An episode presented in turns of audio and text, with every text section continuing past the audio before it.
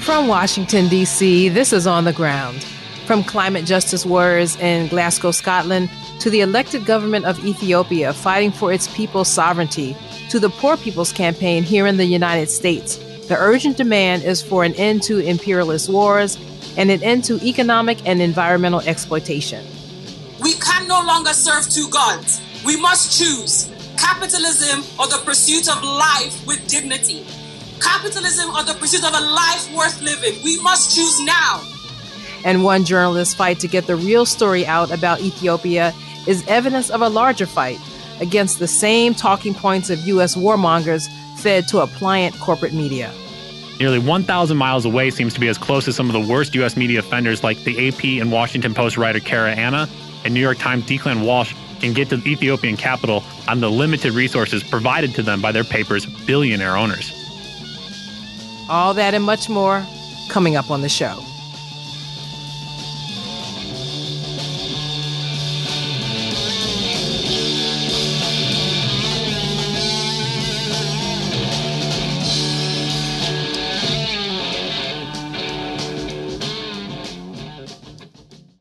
Welcome to On the Ground, onthegroundshow.org, voices of resistance from the nation's capital. I'm Esther Iverem. Well, as COP26, the UN Climate Summit, ends in Glasgow without much to say for itself, the real power during the two week gathering has definitely been in the streets, where upwards of 100,000 people marched on November 6th in Glasgow alone, and more marched in solidarity rallies around the world. It was the first climate summit since last year's uprising against racism, and Black, Brown, and Indigenous people, though underrepresented inside the conference, often took center stage in addressing the crowds outside the COP and led in reframing the climate movement as a movement that is anti colonial and anti imperialist. Meanwhile, Europe and the United States, responsible for 70% of the Earth's historic carbon emissions, are still planning to further ramp up extractions of oil and gas while abandoning promises for even meager reparations to the global south. Author Vijay Prashad spoke at a People's Summit outside the COP on Wednesday, November 10th when I listen to Boris Johnson, when I listen to people like Joe Biden, when I listen even more to Emmanuel Macron, all I can think of is how condescending you are. You only know condescension because for you, colonialism isn't something that happened in the past and we defeated we defeated you. It's not that. For you, colonialism is a permanent condition. And that permanent condition happens in two ways. There's the permanent condition of the colonial mentality. You want to lecture us. You want to tell us that we are responsible for all the problems because you'll never accept that you're the one principally to blame. You like to say we're all in this together and so on. We're not in this together. And let me tell you something the climate justice movement is a movement that says we're worried about our future. What future? What future? Children in the African continent, in Asia, in Latin America, they don't have a future. They don't have a present. They're not worried about the future. They're worried about their present. Your slogan is we're worried about the future. That's a middle class bourgeois Western slogan. You got to be worried about now. 2.7 billion people can't eat now. And you're telling people reduce your consumption. How does this sound to a child who hasn't eaten in days? You gotta clue into this, guys. You gotta clue into this. Otherwise, this movement will have no legs in the third world. No legs. In Glasgow, Prashad also participated on a jury of the People's Tribunal to deliberate about the failure of the UN Framework Convention on Climate Change. In a post on social media, he said the jury found the UN Convention guilty of failing to address the climate crisis. A report this week by a coalition headed by a Global Witness found that fossil fuel industry representatives had a larger presence at COP26 than officials from any single country. And early drafts of the final decision text for the summit failed to even mention phasing out all coal, gas, and oil extraction. More voices from outside the climate summit after headlines. Here in the U.S., the Congressional Black Caucus abandoned progressive Democrats, members of the squad, and voted to pass the so called bipartisan infrastructure bill for roads, bridges, and projects like water systems without passing with it the broader human infrastructure bill, the Build Back Better Act, that will guarantee universal pre K and funds for childcare, elder care, health care, and to address the climate catastrophe. Joining the CBC were 13 House Republicans who have since been the target of death threats from the extremist base of their own Republican Party because their vote to repair the nation's crumbling infrastructure is perceived as giving President Biden a victory that he and other Democrats can use to bolster any reelection bids. Never mind that key U.S. infrastructure, including roads, hazardous waste, and transit, are rated a D by the American Society of Engineers. The Poor People's Campaign says it will continue its pressure to also pass the Build Back Better Act. Economist Jeffrey Sachs joined the campaign this week for a town hall and press conference in West Virginia, taking particular aim at that state Senator Joe Manchin, who Sachs said was neglecting the real needs of his own constituents.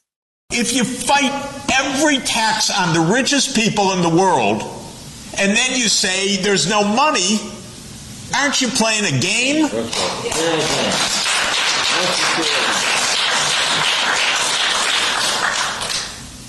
And maybe that's the game we saw when he was trying to drive his Maserati out of the garage. The Poor People's Campaign is planning a rally again on Capitol Hill for the Build Back Better Act on Monday, November 15th at 12 p.m. Now, death threats against these Republicans who voted for that infrastructure package have only further expanded the rhetoric and atmosphere of violence in U.S. politics. This year, school board officials as well as election officials have been targeted by right wing extremists over issues like mask mandates and claims of election fraud. This week, Representative Paul Gosar of Arizona, one of the Republicans linked to the planning of the January 6th insurrection, is facing censure for his posting of an animated video depicting him murdering Representative Alexandria Ocasio Cortez of New York and also dueling President Biden in a sword fight. Representative Jackie Speier, Democrat of California, co chair of the Democratic Women's Caucus, is leading an effort to introduce a resolution to censure Gosar, saying that it was beyond the pale for Gosar to use his official congressional resources to further violence against elected officials.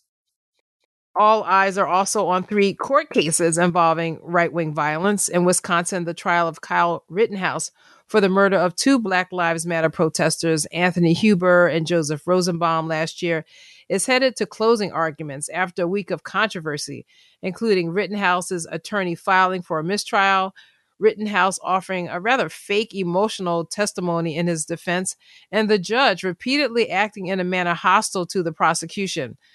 The trial of three men who killed Ahmaud Arbery in Georgia last year is also underway, as is the trial in Charlottesville, Virginia, for neo Nazis who led a violent demonstration in that city in 2017, killing one protester and critically injuring many more. And finally, in culture and media, DC lawyers who are often on the ground are celebrating an anniversary. Chantel James has more. The ACLU-DC held its 60th anniversary event on Monday, taking the opportunity to honor people who have made contributions to civil liberties in the district, as well as to celebrate its six decades of fighting for justice. The event featured live music as those gathered reflected on landmark cases the ACLU-DC has been involved with throughout its history, including Loving versus Virginia, which made interracial marriage legal. Congresswoman Eleanor Holmes Norton was honored with the Arthur B. Spitzer Lifetime Achievement Award. She addressed everyone as she accepted it. My most important civil rights challenge has been securing equal representation for the people of the District of Columbia. DC statehood is the only way to guarantee its residents full voting representation, home rule, and full equality with other U.S. citizens. In April, the House passed my D.C. statehood bill for the second time in history. and the Senate has held a hearing on the bill, which has more co sponsors than ever. We are closer than ever to passing this bill granting full equality to the nearly 700,000 Americans who not only pay federal taxes, but pay more federal taxes per capita than the residents of any of the 50 states. Samantha Davis and Black Swan Academy were also honored at the event for their work with the Police Free Schools campaign. For On the Ground, this is Chantal James. And those are our headlines and happenings. This is On the Ground. Stay with us.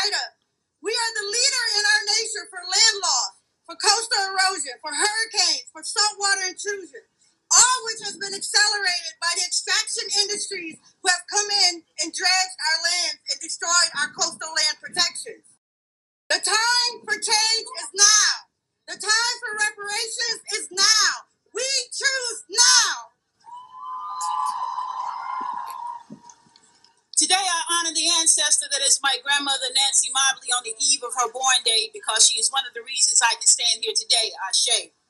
Who I am is of no consequence, but who we are as the African diaspora will be.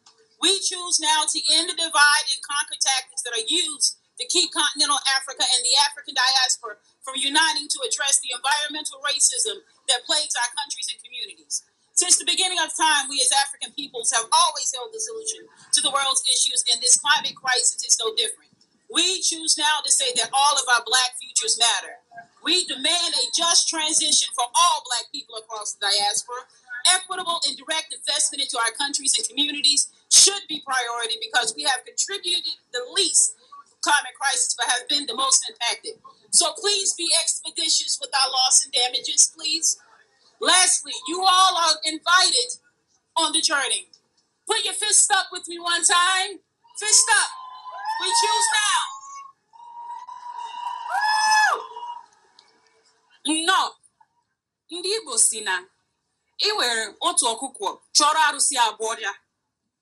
mmadụ mezuo ya.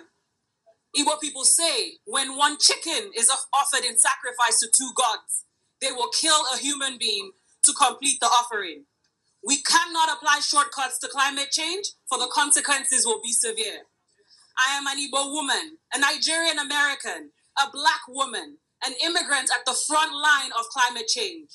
We can no longer serve two gods. We must choose capitalism or the pursuit of life with dignity. Capitalism or the pursuit of a life worth living. We must choose now.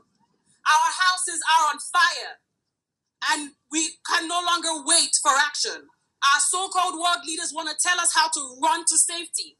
Climate justice is migrant justice. It is the right to leave and the right to stay where you call home. We remember today the Haitian migrants who were abused at the US southern border for fleeing a hurricane, an earthquake, and a political crisis due to many actions by the global north. We choose now to fight for the di- dignity of all. We choose now to make a choice because if we do not make a choice now, it is a death sentence. We will not be sacrificed between two gods. Thank you. Please follow us in a chant. The seas are rising, and so are we. The seas are rising. That is the chant from the Gulf South of the United States. Five states coming together to say that indigenous communities and members of the Gulf South will not be removed from the conversation of climate action. Thank you. Climate justice! Climate justice! Climate justice! O povo negro morre todos os dias. The black Brazilian people dies every single day. Seja pela violência policial. For the brutality of the police. Pelo racismo ambiental. For the ambiental racism. Pela desigualdade social. For the, the social uh, difference between the population. Nós exigimos a titulação dos territórios quilombolas no Brasil. We want the Brazilian quilombolas lands being legalized. We want the demarcation for the Brazilian quilombolas. São milhares de comunidades no interior e no campo no Brasil. There is thousands of quilombolas communities in the cities and also in the outskirts of the cities. Nós vivemos um grande genocídio do povo negro brasileiro. We live a largest genocide of the black Brazilian people. O mundo precisa saber que temos um presidente genocida. The world needs to know we have a genocide president. O mundo precisa derrubar Bolsonaro. The world needs to take Bolsonaro out. Fora Bolsonaro! Fora Bolsonaro! Fora Bolsonaro! Today, representing over five, uh, half a million trade unionists in Scotland, it's the absolutely amazing Roz Foyer. I want to start by thanking all of the people around the world who have taken action today to defend our planet and all those who live on it. And I'm here today to bring you a message of solidarity from Scotland's trade unions and the working people of Scotland. The actions that you are taking today are vitally important because we know the billionaires, the bosses, and the politicians who run this planet are not going to make the changes that we need to make our planet sustainable. Huge and angry and a powerful movement for change. And we need to force our governments to tax the rich, to regulate and take our energy systems back into public ownership, to set and to enforce emissions targets, to fund the global south,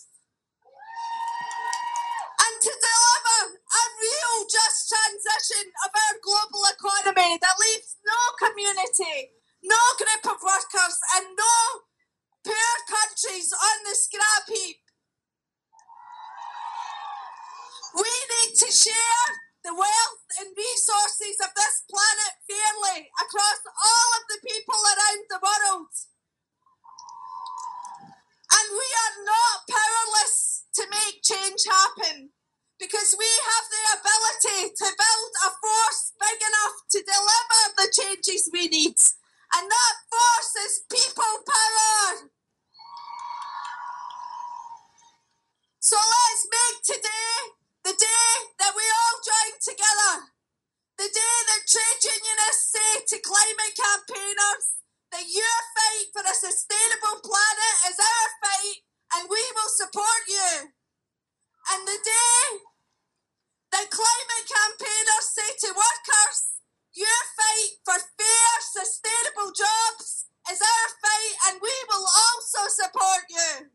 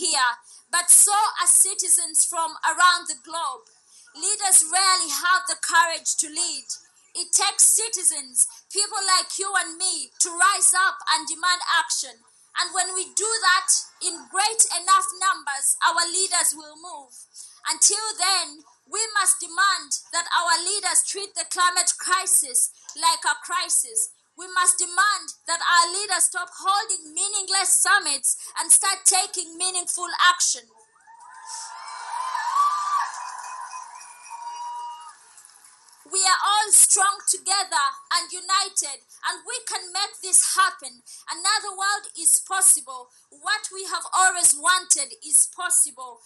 We remain hopeful because another world is formable. Strength and hope is our way forward, and courage. Even deniers will start to see what we see. Their eyes will be opened and enlightened by our persistence and truth, and they won't deny anymore. They'll join us in this fight and demand for this world that we envision. The leaders will, lis- will listen because they won't have any other option, because the power of the people always wins. Yes, we are unstoppable, and we are going to heal this land. In fact, we are already healing the land with love, grace, and people power. So we should sing, pray, dance, love, protest, organize, mobilize, shout, because another world is possible.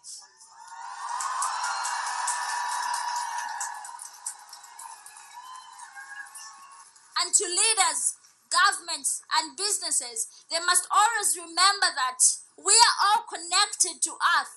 Earth is spiritual. Earth has a life of its own. Earth has an intellect. Earth has an understanding. Earth speaks and it can be spoken to. And the question to leaders is if Earth is speaking right now, are you listening to the voice of the Earth? Are you listening to what Earth is saying? Thank you, everyone. Go on, Glasgow, let's hear it for Vanessa Nakate. It's incredible. People are still coming into the demos, into the Glasgow Green. We've still got people all the way down Argyle Street, all around the country, thousands and thousands of people. And let me just tell you, organised by the COP26 coalition.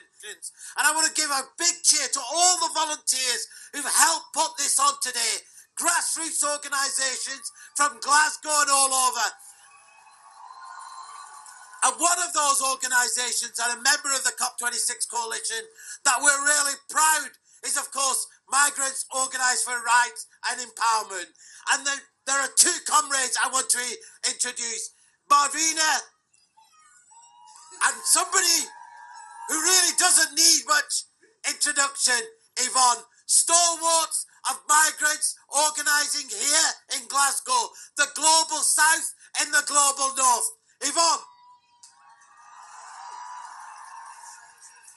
So before I get Yvonne on here, I want to get you warmed up and I need you to rev it up when I speak here. Call a response. Are we ready?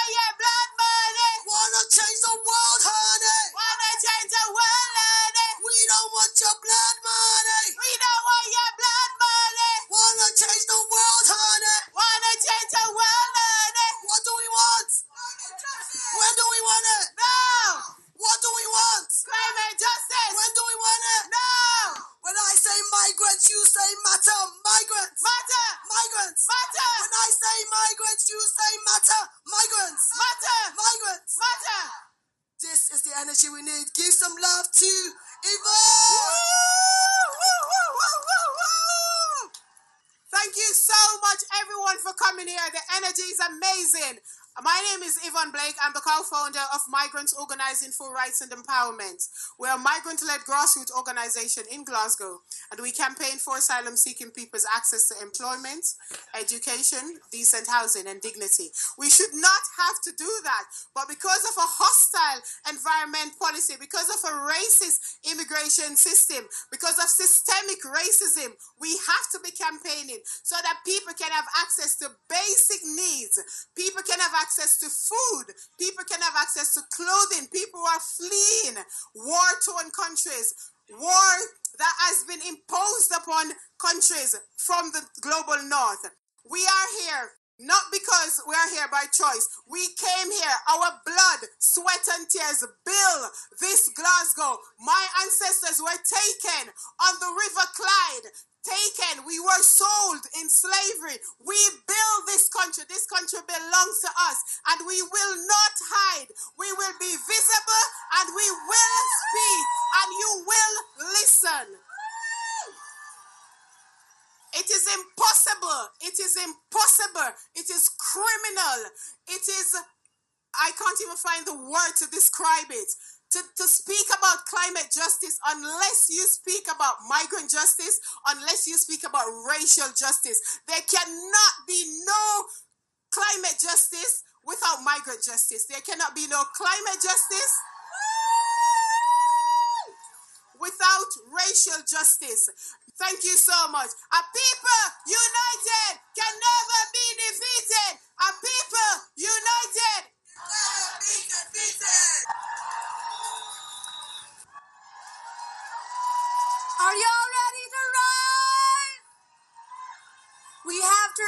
That the fight for climate justice has to be anti colonialist, anti imperialist, and anti fascist.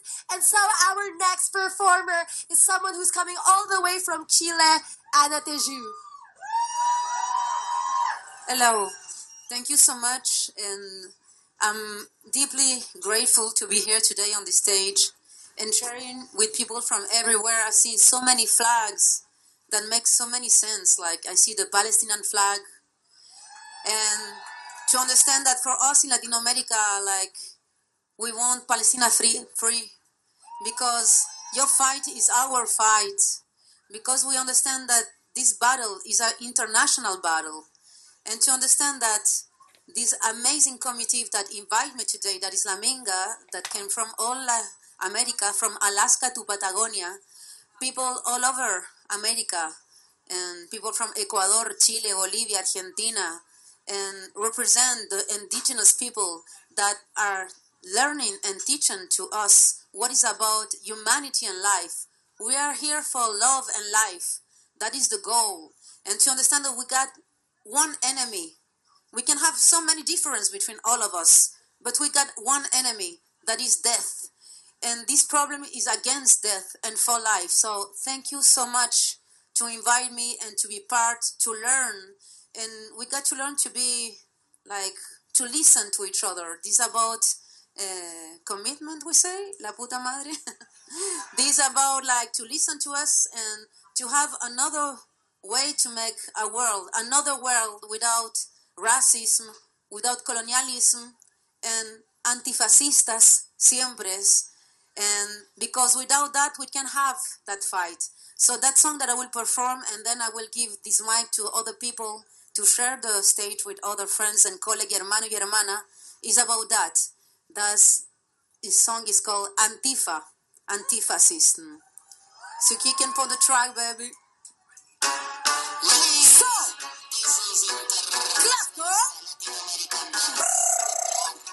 Somos los cholos, los flaques, los caras de nana, los caras de nada. Somos los patis pelados, los kumas, los choros, los cholos y que más. Somos los cholos, los cholos, los flaques, los caras de nana, nada. Somos los choros, los flaques, los caras de nana, los caras de nada. Para mí que tu izquierda siempre fue derecha, me da la sospecha que tú te aprovechas, tú nada cosecha, ni prende la vela, ni ahí con tu escuela no te escucha, escucha la lucha cafeinado. Oh, tremenda truta, no excusa para hacer blanducha, no se me confunda. Buena capucha, upa cae, ¿cómo? No necesito estar high. Este sistema se cae, cae si tú no compras. You have been listening to voices from the Global South speaking at the massive rally outside the COP26 UN Climate Summit in Glasgow, Scotland on November 6, 2021. This is On the Ground. Stay with us.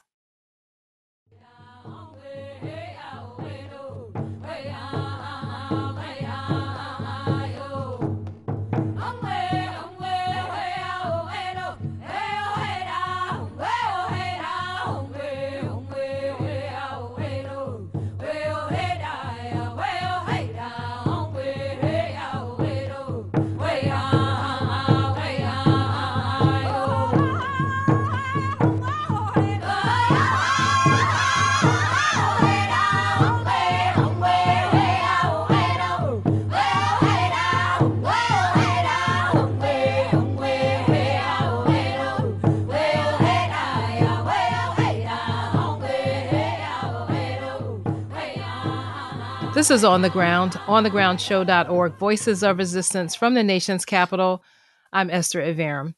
And now I'm joined by Bob Schlehuber, known by many people here in Washington, D.C. as a peace builder, peace activist, activist in general. And he just returned from covering the ongoing conflict in the country of Ethiopia for Radio Sputnik, where he hosts a show called Political Misfits. Welcome to On the Ground, Bob. Thank you so much for having me. Well, I think that we want to listen to the report that you filed from Ethiopia, and we're going to do that right now. One of the most stunning historical and ecological sites in all of Africa, Lake Tana's monasteries and its 148 foot Blue Nile Falls attracts visitors from around the world. But now, the continent's third largest lake and the source of the Blue Nile itself is flooded with makeshift camps housing displaced people from throughout Ethiopia's Afar and Amhara states. We left our home because we heard TPLF fighters were anti Amhara and were killing Amharas. We also heard Getachew, a TPLF spokesperson, on different media outlets teaching as if Amhara are the enemy of Tigray people. We also heard that Amharas were being killed in Raya, Maikadra, and other places. We also heard the TPLF fighters were raping women. When we heard they were coming, I feared for my girls and my family. I didn't want to put them in danger of being raped and killed. That's why we left. That was Abnet Faleki, a 52 year old grandmother and professional housekeeper from Lalibela, a UNESCO World Heritage Site. Her story was echoed by many others at the camps. Mala Abera, a 20 year old transportation worker, fled his home after the Tigray People's Liberation Front, the TPLF, invaded the town of Geshena. People my age were taken by the TPLF and were put on the front line of the war. And we will be the first target, like a shield for the TPLF. For nearly 30 years, the TPLF ruled the country of Ethiopia with a heavy fist, dominating all spheres of government, the economy, and society. That was until 2018, when the Ethiopian people rejected the TPLF through mass demonstrations and elections, elevating Dr. Abiy Ahmed to prime minister and relegating the TPLF to the northern state of Tigray. Africa's second most populous country, with 115 million people, look poised to reform its state structures, unite its people, and reject the exploitation of its resources and its people by the Western world. That vision has now been shaken, as the TPLF on November 4, 2020, launched what is called the Northern Command Attacks, killing hundreds of Ethiopia National Defense Forces soldiers at five military bases in the most northern state of Tigray. This shocked the people and government of Ethiopia and set the stage for the TPLF's march south towards the capital of Addis Ababa, to the states of Amhara and Afar, in an attempt to violently take the country back. I arrived at Bole International Airport on November 3, 2021, nearly a year after the first attacks. At almost exactly the same time, a U.S. State Department email landed in my inbox reading, quote, Do not travel to Ethiopia due to armed conflict, civil unrest, communications disruptions, crime, and the potential for terrorism and kidnapping in border areas. TPLF forces had advanced to the cities of Dessie and Kombolcha, 230 miles to the north northwest of Addis Ababa, strategic for their position along a major roadway to the port of Djibouti, and were reportedly the TPLF imminently approaching Addis Ababa. As concerning was the idea that I was stepping into a country whose government, according to the New York Times, NPR, CNN, and the Washington Post, was responsible for the intentional starvation, and some even said genocide of its own people in Tigray, a sort of collective punishment for being the home of the TPLF. These claims helped spur the U.S. government into imposing a sanctions regime on the Ethiopian government in September of this year and removing Ethiopia from the list of benefactors of the African Growth and Opportunity Act, the GOA, the day before my arrival. I wasn't sure what to expect entering a country run by a government who I was told had committed great atrocities and deserved such sanctions. But as soon as I left the airport, what I saw was different from what I read in US media and US government declarations. People in the streets of Addis Ababa were not on a war footing, and while the people were surely on edge due to their own government's declared state of emergency, there were no loud calls by the city's 5 million people for the death of the compatriots in Tigray. Further shaking my trust in US media, on the same day, a joint investigation team tasked by the United Nations High Commissioner for Refugees and the Ethiopian Human Rights Committee found no factual basis that the Ethiopian government had committed genocide in Tigray, and the claims that hunger was being used as a weapon of war were without merit. Reporting in the US media was not only inaccurate, it was incomplete. Absent were voices like Zalem Mengestia, Deputy Commissioner General of the Ethiopian Federal Police, who spearheaded the Ethiopian Ministry of Justice's criminal investigation on serious crimes against civilians in Amhara and Afar regional states. He explains the crimes of the TPLF like this They are trying to destabilize and then they are terrorized these innocent Afar and Amhara people. We don't, they don't have any weapon. They don't have, they are, they are, not intent to uh, fight them, but they are coming their village and then they are killed the animal. They are looting all their, their property. They are killed. Some of them they are raped. Two days later, and soon after I arrived in Bahar Dar, the capital of Amhara region and home to Lake Tana, any trust I still had in US media and the US government was completely ruptured. Joined by a translator, I arrived at the Zenzelima internally displaced people's camp to hear story after story from Ethiopians from the Afar and Amhara states who fled their homes due to TPLF aggression. While it was clear that the Ethiopian government was unable to provide basic necessities like food, security, and medical services to those arriving at the camps, by no means were they the cause of people's displacement and suffering. As I was given a tour of the camp by its residents, I found plenty of people who, like me, wanted to know why the US government was willing to be so brazen in its support of the TPLF, which the democratically elected government of Ethiopia has labeled a terrorist group, and why US media was so one sided in their coverage of the humanitarian crisis. Kiros Yigza, a 30 year old businessman from Sakota, Amhara State, explained We are watching the United Nations and America. They are silent about Amharas being killed in the Oromia region. They are only concerned about Tigray. One answer is written in the byline of the major U.S. media outlets Nairobi, Kenya. Nearly 1,000 miles away seems to be as close as some of the worst U.S. media offenders like the AP and Washington Post writer Cara Anna and New York Times Declan Walsh can get to the Ethiopian capital on the limited resources provided to them by their paper's billionaire owners. Addis Ababa resident, filmmaker, and resort owner Tedros Tashomi has some ideas about why his country's story isn't being told fully or fairly. One is the bigger picture, which the Western world do not want Africa to develop. Because if Africa develops and starts using its own resources, uh, it's a bad news for the Western world since they get all the resources to their factories, to their living livelihoods. They get everything from the chocolate they eat to all the inputs of their factories goes from Africa. Others suggested that the TPLF, having looted the country of its wealth over its three decade rule, had the best lobbyist money could buy across the political world, while others suggested America's long-standing military backing of the Egyptian government, who prefers an Ethiopia at war with itself, preventing it from gaining power through the soon to be completed hydroelectric project, the Grand Ethiopian Renaissance Dam. Sunday, November 7th was my last day in Ethiopia. I was woken early in the morning by tens of thousands of Ethiopians who gathered in Meskel Square in Addis Ababa in support of the Ethiopian government. They called for an end to the TPLF aggression, for an end of the U.S. involvement in the country, and for the American media to tell the truth. Mr. Biden! Mr. Biden! I arrived in Washington, D.C. the next morning, Monday, November 8th, to find those calls being echoed by thousands of Ethiopians outside the White House. In the name of humanity, we should all hope the TPLF, the U.S. media, and the U.S. government answers those calls. That was a piece produced by my guest, Bob Schlehuber, who recently returned from Ethiopia covering that conflict. And Bob, you know, one of the first things I want to ask you is really about the ongoing coverage here or non coverage in this country.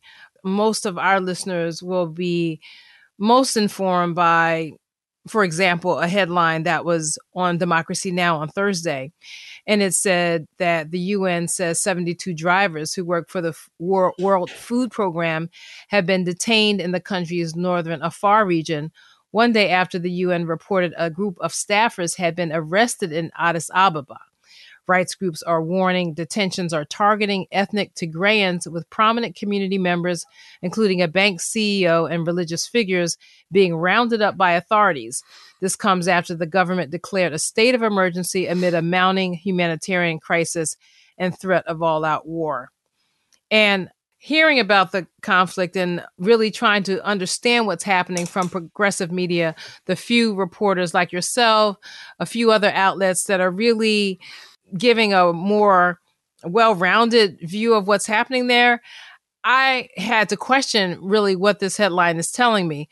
So, you know, having just listened to your piece and hearing the coverage like this since you've returned, what's your update you want to give on the grounds listeners about what's happening in Ethiopia?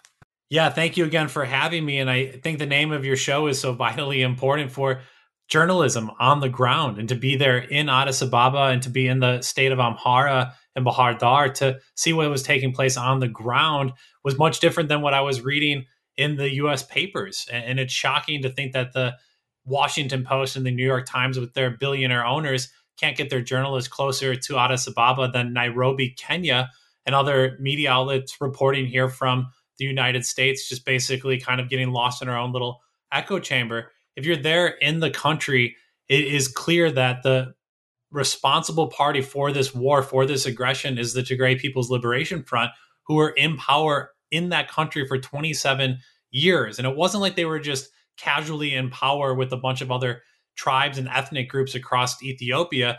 No, they were ethnic chauvinists. They desperately wanted there to be ethnic groups with privilege over other ethnic groups in the country. And and that permeated society the way people thought the way people interacted the way people held power and it, and it permeated the police force of that country the military the police your spy agencies it was all tplf and so now you have the tplf which in the early hours of november 4th 2020 led an uprising against the ethiopian government their own comrades their own fellow soldiers at five bases in the northern tigray state of the country and then began this offensive war marching south to Addis Ababa.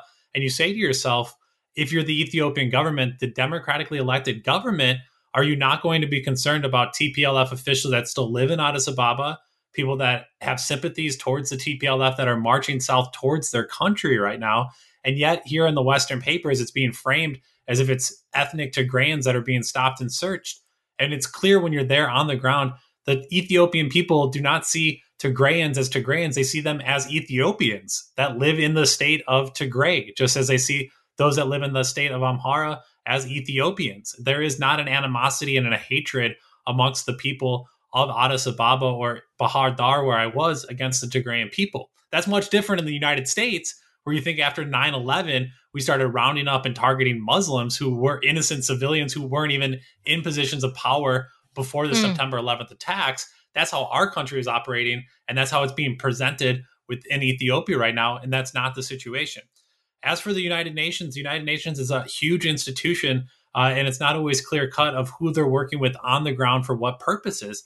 And the UN aside, the TPLF has been shown to take these quote unquote humanitarian aid trucks for their own military purposes, siphoning off much needed fuel and much needed resources within the region. But where I was at in Amhara, you could get UN trucks there, but there are no UN trucks heading to Bahar Dar to the camps that I visited. There is no food at these camps. And I mean, honestly, the Ethiopian government's not there either because they're already resource strapped because of Western exploitation and now having to fight uh, or defend against an offensive aggression that the Ethiopian government's not there. But where are the headlines saying UN fails to get food to Amhara region because the TPLF are one year into leading an aggressive war. It's just mm-hmm. such a mm-hmm. narrow framing that we're being offered by the likes of Democracy Now! and other who I usually agree with outlets on these issues of war and peace. And to see the whole apparatus right now failing itself is is really devastating to see.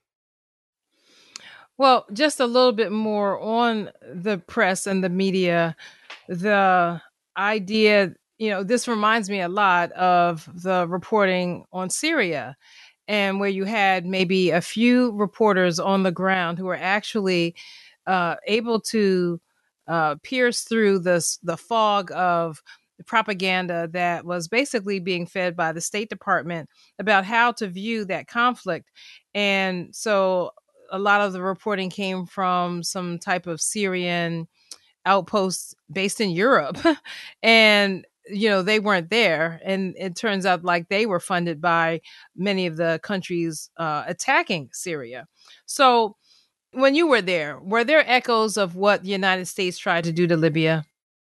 In terms of uh, attacking libya under the so-called on a so-called humanitarian basis? Yeah yeah several times i heard that conversation. Yeah and what what what is that conversation yeah, I mean, it's just a frustration with the United States. And to think of the last 20 years, the Ethiopian people, I know as Americans, we, and not your listeners, but so many Americans have such a American centric perspective of the whole world that we don't know what's happening in the rest of the world. But the rest of the world knows what's happening in the United States because our policy here at home that greatly impacts their policy. And to watch mm-hmm. the United States the last 20 years do what they've done across the Horn of Africa and across the Middle East people are aware of this and, and people would list not only what's happened in Libya, but as Syria as well as you mentioned, what's happening in Yemen right now, what happened in Iraq and continuing to happen in Iraq and Afghanistan. The standing of the United States abroad is really on the decline, and, and it's a 20 year, uh, and it's obviously before them, but more just kind of recent history. That's as far back as Americans are able to go, maybe as 20 years with our history but people are really sick and tired of what the United States are doing. People are aware of it, even at these uh, internally displaced people's camps. Again, I mean, you'd think that people wouldn't have access to Western media or news if they're fleeing for their lives, having to walk hundreds of miles with nothing but what they can carry. You'd think people wouldn't be aware of what the United States media was doing, but everywhere I was, uh, I went, people were calling out the lies of the United States media, and, and people aren't going to forget this. I mean, our embassy evacuated and said everybody should get out. And the people there are well aware of our support of the aggressor, the TPLF, right now. That the United States' uh, reputation in the Horn of Africa is going to be damaged well into the future. One thing I want to ask you when you describe the initial attack, are you saying that there were Tigray soldiers within the Ethiopian army and then they just killed their fellow soldiers as part of this attack? Yeah, yeah, that is what I'm saying. And, and it was shocking because after that initial attack took place, the TPLF went on, their spokesperson went on national television, took credit for the attack. They say it's a preemptive attack. And many people have related it to what Israel does to its enemies around the world. The TPLF was saying to the Tigray people, the government hates you. The government wants to starve you to death. The government uh, is trying to commit a genocide against you. Therefore, we are going to preeminently attack the Ethiopian government to protect you. And they were able, because of 27 years in power and a lot of money diverted from feeding and uh, and providing health and education to the people, went to the best lobbyists around the world to help shape these narratives for people. So they were basically able to convince a lot of people that they were doing it to support the Tigrayan people. And those five bases in the northern part of the country sit to the south of Eritrea. And because of the decades long conflict between Eritrea and Ethiopia, those are some of the largest bases in the country. And so by attacking that, the TPLF was really able to knock the Ethiopian government back on its heels. And I think the Ethiopian government's initial response, one, just trying to figure out what is happening, why are we being attacked, and how are we going to respond to this by people that were the longtime military and police generals of the country doing so. They're they're I want to say talented military officials, but they were the military head until 2018. They knew what they were doing, and because the Ethiopian government wasn't able to counter that, I think the TPLF was able to get a foothold and be able to wage this at least now into its now second year, which is just shocking uh, war on the government of the country. Yeah, in terms of the population the, the, measurement of the populations. For example, the Tigray is a minority; they are a minority in the country, whereas the other groups form a majority in terms of the ethnic groups. Yeah. So you had a, an ethnic minority ruling over other eth- ethnic majorities in the country. So that was also a, a, a, source of friction, especially if you have this tiny minority wanting to exert some type of ethnic superiority yeah, over yeah. everyone else. And the other thing is that I don't think that people realize that while the while the TPLF was in power, they were a cooperating power with the West in terms of uh, being able to, I guess, extract resources there mm-hmm. or play a part in the uh, so-called Cold War, you know, and be a proxy in in that region against whoever the United States wanted to be against at that time, right? Yeah, yeah. So we, we're running out of time, but I just wanted to give people a little bit of sense of that so that they understand the, you know, when Antony Blinken starts talking or this new envoy who's you know Jeffrey tasked, Yeah, yeah, who's tasked to go there. When they start talking, people understand a little bit of the history of the United States and the TPLF and and other Western countries' interest there. And then I, I know we, we don't have a lot of time, but also, you know, how much Egypt is involved Absolutely. in in targeting Ethiopia. Yeah. I mean, Saudi Arabia sits right there as well. But obviously, going from Donald Trump, who called on the Egyptian government or said that Egyptian government would be justified in bombing the Grand Ethiopian Renaissance Dam, a hydroelectric, a clean energy project that could bring tens of millions of people in the Horn of Africa electricity. And to have Donald Trump say, oh, they could possibly bomb it, and to have it followed up by Joe Biden supporting the TPLF, who is labeled as a terrorist organization by the democratically elected. And again, I'm mocking Western democracy as I say democratically elected government, as if that is the standard bearer for political uh, institutions in the world. But again, if the United States cares about democracy, which shout out to uh, the need for statehood and democracy here in Washington, D.C., then they would back the Ethiopian government uh, and not the Egyptians and not the TPLF. But from Donald Trump to Joe Biden, very little has changed.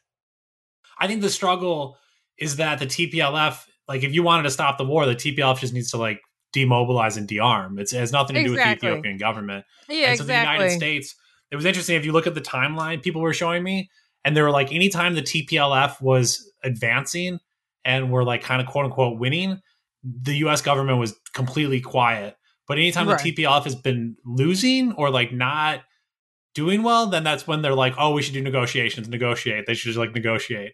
But Yeah, what's and, like, confusing why- to me is mm-hmm. Jeffrey Feltman in his speech at the U.S. Institute of Peace last week made it very clear that the TPLF was not welcome in Addis Ababa, that it was like a red line for the United States, and that the people of like as you mentioned, like the five million people in Addis Ababa just kicked them out after popular uprisings across the country are not going to like let them run the government again.